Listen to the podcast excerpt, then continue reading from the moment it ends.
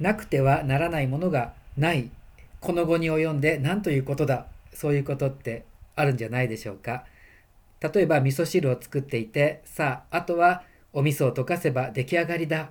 という時になってあもう味噌がなかったんだ。買わなきゃいけないと思ってたんだ。そのことを思い出すとかミートソースを作っていって、えー、いい感じでミートソース煮詰まってきて美味しそうだな。そろそろパスタを茹でるタイミングだな。と思って缶の蓋を開けてみるとまだ2束ぐらい残っているはずだったパスタが実はもうなかった。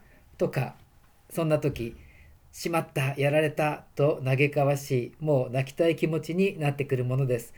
えー、桃山教会コンビニまで行くのちょっと、まあ、遠いしで、え、まあそんなことにならないためにはあらかじめちゃんと準備をしておくこと。言うまでもなくそれが大切です。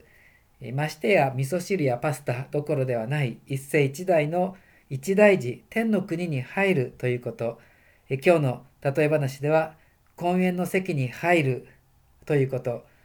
そこに花婿と一緒に入るためには灯火が必要でそして灯火を消さないためには油をちゃんと用意しておかなくちゃいけない。そんなことは分かりきっている。なのにそれを用意していなかった。でこれは味噌汁を作るのに味噌を用意していない。スパゲティを作るのにパスタを用意していない。それに匹敵するほどの言語道断とんでもない話です。簡単なことなのにそれをしていない。やろうと思えばいくらでもできるのにそれをしていない。私たちってそういうこと結構多いんじゃないでしょうか。あの7つの大罪の一つに怠ける怠惰ということがあります。まあ、もちろんゆっくり休むことゆとりも大切ですがしかし油を買っておくというくらいのやろうと思えばやれることさえやろうとしていないそんな自分の怠惰怠ける気持ちそこに気づくことそれを戒めることそれが今日のテーマのような気がします。怠ける怠る。これが7つの大罪罪なのだということ、まあ、しかも結構恐ろしい、まあ、今日の例えですとこの怠けによって婚宴の席つまり天の国への扉が永久に閉ざされてしまう。って恐ろしいし。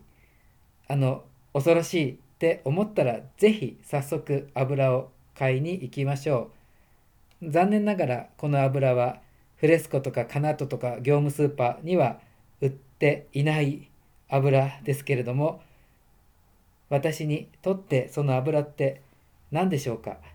そこから黙想を始めてみましょう。え大丈夫です。まだ私たちには時間が残されています。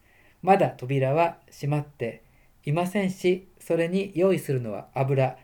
別にダイヤモンド用意しろとか、現金10億円用意しろとか、そんな話じゃないわけですから、えー、自分は今何を怠けているのか。やろうと思えば、すぐにでも用意できることなのですから。ぜひそれを用意して天の国に入れるそのことを楽しみに待つようにいたしましょう。